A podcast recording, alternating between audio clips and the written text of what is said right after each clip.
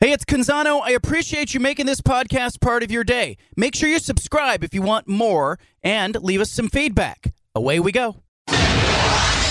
Initialize sequence. Welcome to the Baldcast, a production of John Canzano's Bald Faced Truth.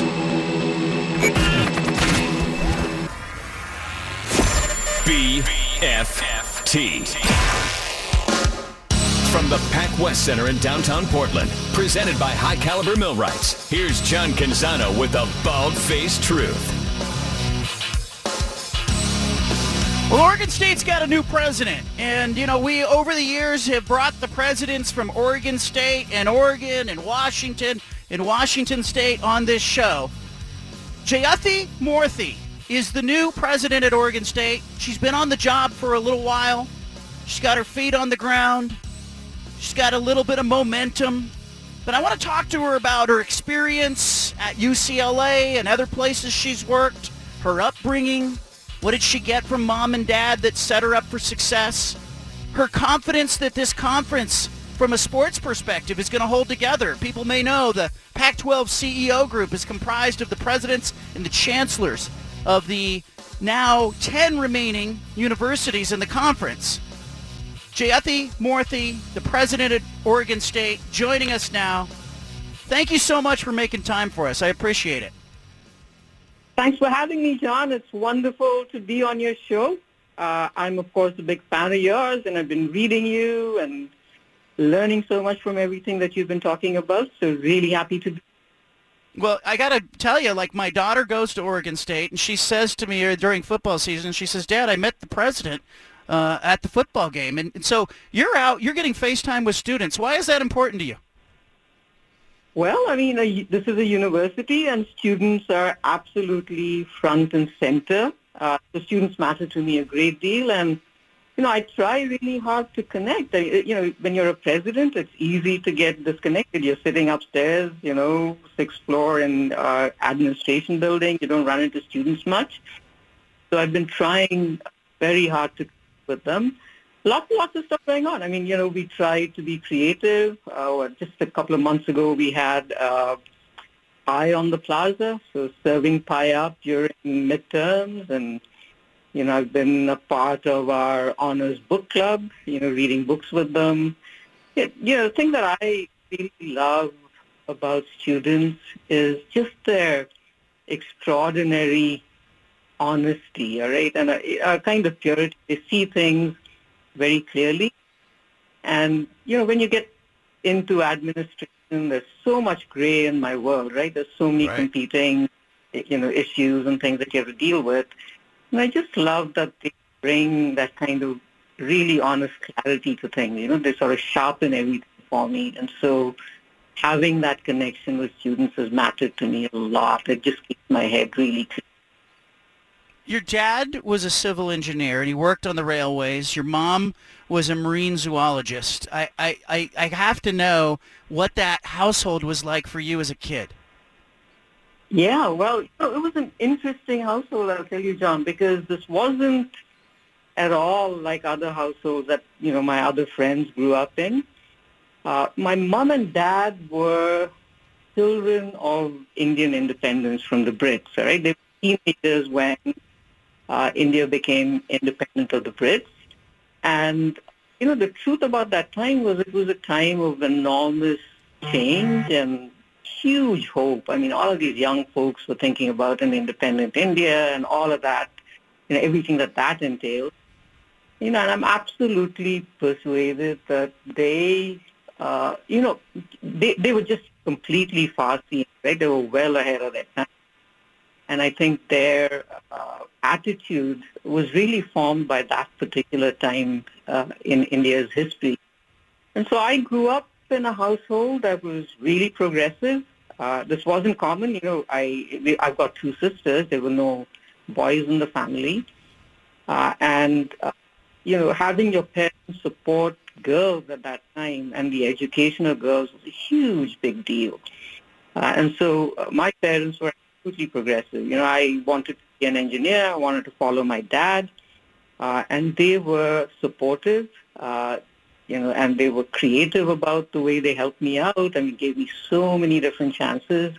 And I'll tell you, this is something that nobody else ever got. I had brilliant girlfriends in high school who never got the that I got. And so my parents were fine sending me off a thousand miles from home. Uh, I graduated high school at 15, so I was really Uh, sent me off to the Indian Institute of Technology in Kanpur. This is basically a an engineering school. Um, I was one of two women in a class of 250, very, very young to be in that position. Uh, but, you know, they were brave enough and adventurous enough uh, that they let me do it. There, there must have been some confidence. You had to have had confidence, and your parents deserve a high five for that. And what was that like for you to be at IIT as one of only two women, and you look around and you had to be like it was all around you that hey, uh, this is you were in kind of the mechanical engineering field. You were in a man's world at that time. Yeah, yeah. It uh, helps to not know what the future holds or even what the world's like. You know, I was 15 years old. I was I just turned 16 when I started at IIT. Uh, you know, I didn't know that uh, you couldn't be this or you couldn't do that, and that's really helpful. You know, just to sort of blunder right in and jump right in is a good thing. Um, so yeah, you know, we were one of, uh, I was what, one of a handful of women who had entered that institution as an undergraduate, as an engineer at that point. Um, no infrastructure, right? Our dorm had been built maybe the year before. Uh, you know, I, I don't know if you guys have seen this movie, you know, Hidden Figures, where it wasn't yeah. a restroom for women. Uh, that, yeah. that was my situation. Exactly that. You know, so there was one restroom on campus in the library because the librarians were there. And so, Do, uh, were you, you worried you about were you worried about being able to find a job after you graduated? Oh yeah, yeah, yeah. I mean that you know I was told over and over again that I could get a degree in engineering if I wanted, but nobody was going to give me a job. Uh, you know, it turned out that I actually that wasn't actually true. You know, so I interviewed for jobs in India I interviewed for three jobs, and I got all three of them. And uh, you know, I'm surprised to this uh, that that happened, but it actually did happen. Uh, but they were, you know, my my uh, the other woman in my class, uh, she ran into all kinds of trouble. You know, just getting interviews, getting jobs, and other women did too. Uh, and I was just lucky. I just happened to get the right interviewers, and I got the right jobs. Jayathi Murthy is the president at Oregon State. Uh, she's joining us here. You know, you come to campus, and when you were hired, uh, I could hear the celebration from the engineering students on campus, but you're there to serve everybody. How do you balance that when you come through the door at, you know, a very diverse, large campus that's got special ed teachers and athletes and engineering majors and agriculture? Uh, it's kind of all over the place. Oh, for sure, right? I mean, look, there, there's no question that, uh, you know, I know engineering and understand it deeply. Um, and so that's, you know, that's the easy part. Uh, but OSU is so many things. I mean, OSU is, uh, you know, certainly engineering. Uh, it's got earth and ocean and atmospheric sciences. It's got the College of Liberal Arts. Uh, it's got pharmacy. It's got health. Uh, and it's got a huge land grant mission. I mean, you know, the thing that's really amazing about OSU is that it's got a footprint all across Oregon. And so there's a bunch of learning to be done. Uh, so I've been trying really hard to get out there, you know, certainly visit uh, all our experiment stations and, you know, all our extension uh, operations. Trying, uh, you know, in fact, all the last quarter was actually visiting all our different colleges, you know, meeting faculty, students. You know, so it's not a simple thing, you know, to get a deep understanding of all of this diversity, but you got to put in the time because I'm not just the president of engineering, right? It's this whole huge institution. So you just got to work at it. That's really what it is. Your experience at UCLA and some other places, how much of your leadership style uh, is formed by all these places that you've been, or maybe what did you pick up at UCLA that you find yourself using today? Gosh, you know, so UCLA is a state school, uh, and so is OSU. Um, and, you know, so there's a lot of the structure that's the same. Uh, and, and so OSU feels at some level quite familiar, though our land grant mission is, of course, completely different. Um, what did I learn from UCLA? I, I think uh, the habits of excellence uh, I learned there, and that serves me well at OSU also. Um, UCLA is a big sports school, as you know, um, and that's another set of experiences that are really, really useful. And, and one thing that both UCLA and OSU share is a service mission, right? And that's deeply important to me, the fact that you are embedded in your community. Now, of course, UCLA is embedded in a city, but it takes its uh, embedding really seriously. Uh, we are in a much more rural uh, location, but I take that mission seriously, right? The mission of service is really important to me, and that's a lesson at UCLA as well. The the role of an athletics department, you know, and you're on a sports radio show across the state, and you've got a lot of people across the Pac-12 footprint who are streaming the show and tuned in. But how do you sort of see the role of the athletic department, and how does that fit into the community? Gosh, you know, of course, you know, not just the athletic department, right? I mean, I want to say how important athletics really is. Um, certainly in, you know, the student context, I mean, athletics is the pathway to developing leadership skills, team building skills, self-confidence, you know, all of that. And that's critically, critically important for student athletes and you know, everybody who plays sports. Uh, there's no question that uh, athletics is the front door to the community. I mean, you know, the thing that really strikes me about Corvallis is how the entire town turns out every time we've got a you know home game. There's so much excitement around it, uh, and so it gives us, particularly as a land grant, uh, a big, big connection uh, to our community. And you know, I was thinking about it the other day, John. I mean, you know, what does athletics mean? What do sports mean? Uh, and even thinking back about, you know, my time in India, now, of course, sports is very different, right? I mean, the right. U.S. Uh, and India, the sports very different. In India, of course, the whole focus used to be on cricket, uh, and which we, you know, of course, don't play here. But I'll tell you, uh, when there was a cricket match, and you know, cricket match is not a you know afternoon three-hour thing. It's a five-day event, you know, Test cricket, and people are just riveted to their radios and and nobody talks about anything else. And it used to bring the entire country together, right? It's just this huge communal outpouring. And I see the same thing here. The minute we have a football game, we're all so focused on the Beavers. Uh, win or lose, we're behind them. Corvallis is behind them. The entire, you know, all of Beaver Nation's behind. You know, and that's such an amazing uh, connection to have, right? And and it kind of harks back, you know, why, why do we have that connection? We have that connection because our undergraduate years are really precious to us. There's a lot of emotion behind that. And even as we graduate and go on to careers and all of that, you know, that connection remains. And it's just captured by athletics and our, you know, desire for connection. This is a powerful, powerful emotion, right? Jayathi Murthy is the president at Oregon State, uh, joining us here on the program.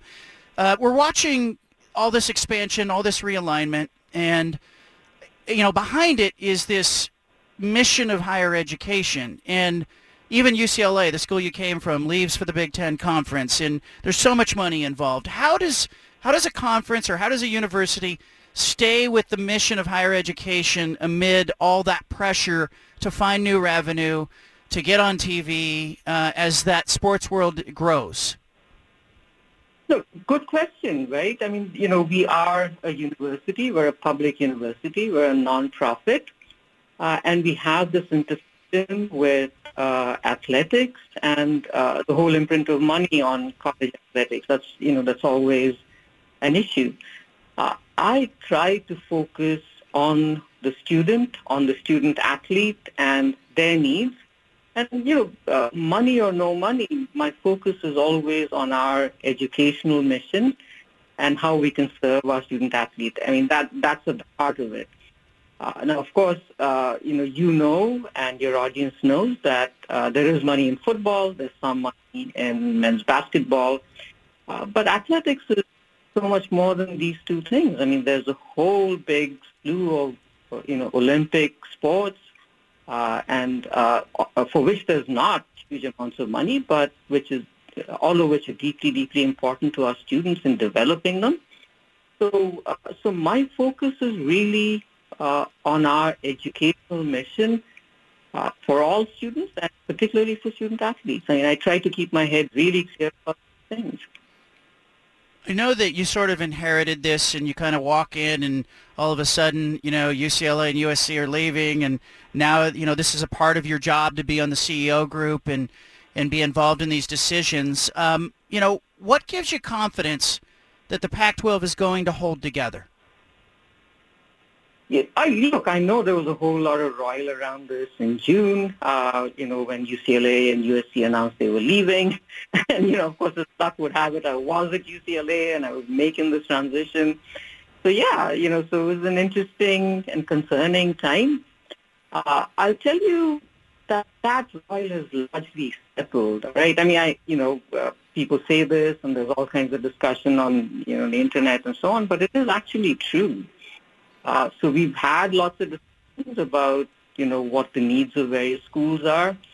Uh, we understand that we share geography. Uh, we understand we share culture.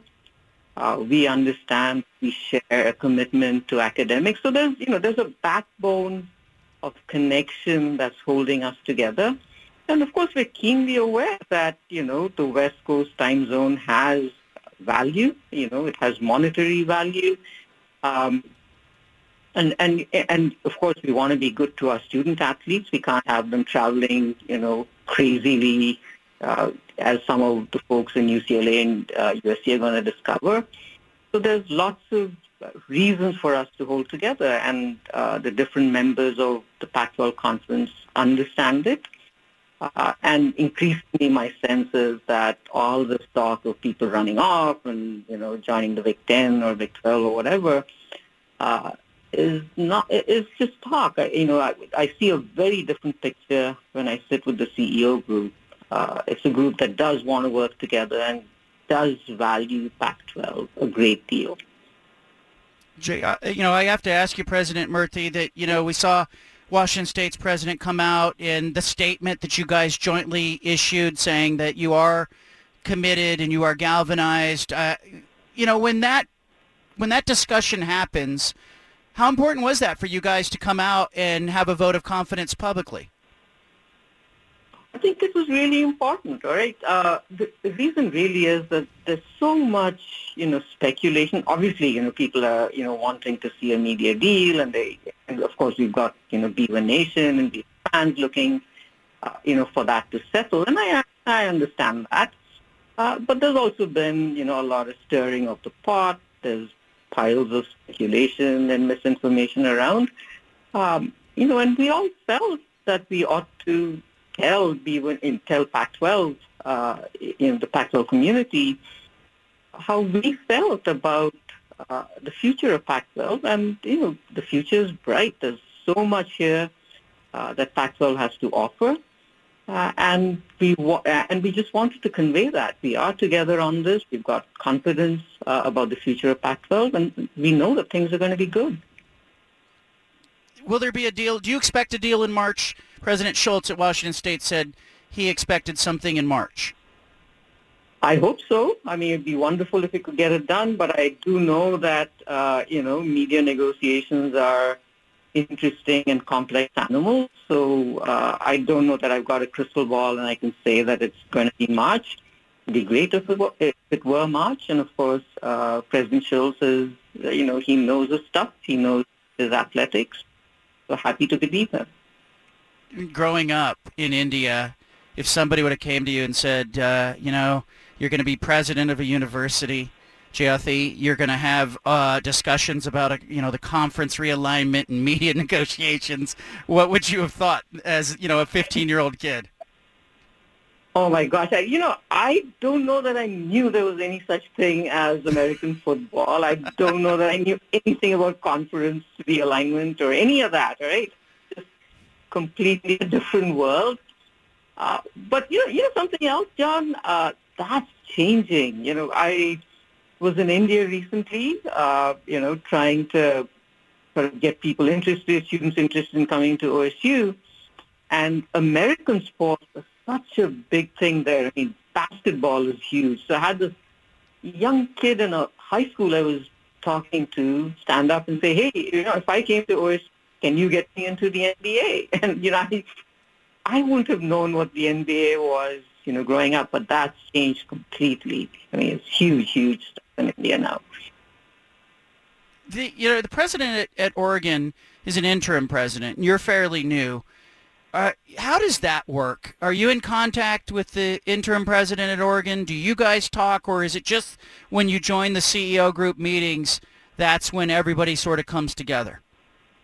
Oh no, no, we we talk. You know, so we we are both a part of the Oregon Council of Presidents, uh, and so there are what seven public universities plus OHSU uh, here in Oregon. We are a group that uh, gets together. In fact, I, I, well, I would have been in a meeting uh, last week except for the snowstorm, so I ended up zooming in. Uh, so we talk we talk about uh, higher ed policy uh, in Oregon. we present a budget together, you know, to the legislature. Um, you know, so yeah, and, and so we communicate constantly, and you know, interim president Patrick Phillips at U of O and I talk. Uh, we have a lot in common because we are one of there only there are only two Research One universities in Oregon, and we are it, and so we communicate all the time. It, it's there. There are a lot of Pac-12 fans that are nervous. There's all sorts of misinformation out there. It feels like it's a political election sometimes when I'm reading all the various reports from different parts of the country. Why do you think we're getting all of that information from other parts of the country? Why, you know, it, it feels, this is new to me. A decade ago when the Pac-12 negotiated its last media deal, nobody even knew it was being negotiated. Now this is all public. Yeah, you know, well, because of all the royal in college athletics, right? I mean, you know, there's uh, all all of these uh, different uh, conferences and uh, expansion and pulling on each other. Uh, monies, of course, become a big part of the mix, and so uh, money then drives realignment. You know, you saw that with USC and UCLA. Their leaving suddenly opened up the possibility of all of these conferences realigning. So, um, so there's lots of speculation, and you know, and to some degree, there's you know deliberate uh, feints and misinformation. Um, not unexpected, but the intensity of it, I guess, is a little bit of a surprise. I, I love talking with you. Love letting our listeners get to know you a little bit. And I'm sorry to hammer down on the media rights stuff, but I just want to ask you, you know, as you're you're in those meetings and the statement comes out that you're all committed. We've seen reports that hey, this school or that school might be thinking about leaving. You say that what you're seeing behind the scenes is very different are you seeing 10 presidents and chancellors who are saying, we're committed, we're in this, let's just get the right deal? Or are there some parties who are looking for something in the deal before they would agree to it? I mean, I'm sure we're all looking for, you know, a good, strong deal. Uh, and, you know, there's obviously, uh, you know, all the linear stuff, there's streaming, we're looking for a good mix of those things, and there'll be a healthy discussion uh, when we do get to uh, the actual media rights, uh, there's of course been you know discussion about unequal shares, unequal maybe media rights, or or uh, the CFP, or you know other in bold kinds of uh, monies, and we'll have those discussions. Uh, they're fair discussions to have. Uh, and but nevertheless, I know that what sits underneath is a commitment uh, to Pac-12. I mean, we want to hang together. We find a lot of value to each other, and so we work out the things that need to be worked out. I appreciate your time. I hope you're having fun on campus. You, you probably, as a student, were very serious as an engineering student, and you know you were you were young on a campus at 15, 16, 17 years old. But uh, do you have fun being a president? Do you have fun in the job that you're doing, or the stress that comes with it? Uh, does that override that? No, no, no. It's it's actually a lot of fun. You know, I I I know this is true for other people as well, but I really find learning to be fun and just sort of learning all of these different things that are there on campus and getting to all our, you know, stations all across Oregon. This has been a huge learning experience. And for me, that's a lot of fun. It brings a lot of energy to the job. So I'm just loving every minute of it and loving our athletics and, you know, just learning so much. President Jayathi Murthy, thank you so much for your time. Uh, I uh, would love to have you back on at another time and uh, after you get a media rights deal done. But thanks for letting us get to know you a little bit.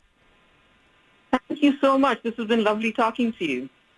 Appreciate the time. There she is, the new president at Oregon State, Jayathi Murthy. There was some news in there. There was a little bit of news in there as she talked uh, around it about it. And look, to be fair to her, as she pointed out, she inherited this. She has not been part of the Pac-12 CEO group prior to the defection of UCLA and USC, so she doesn't remember the old guard. She wasn't one of the presidents or chancellors that hired Larry Scott, for example. The only two left in the room now, Michael Crow at Arizona State, and of course Gene Block at UCLA, but he's not in on these discussions. So there are nine members who are going, okay, where do we go from here? Uh, I'm going to unpack this coming up, but I thought the bigger, the prevailing thought was that, look, there's a lot of talk out there, but it's just talk. What she's seeing behind the scenes, very different.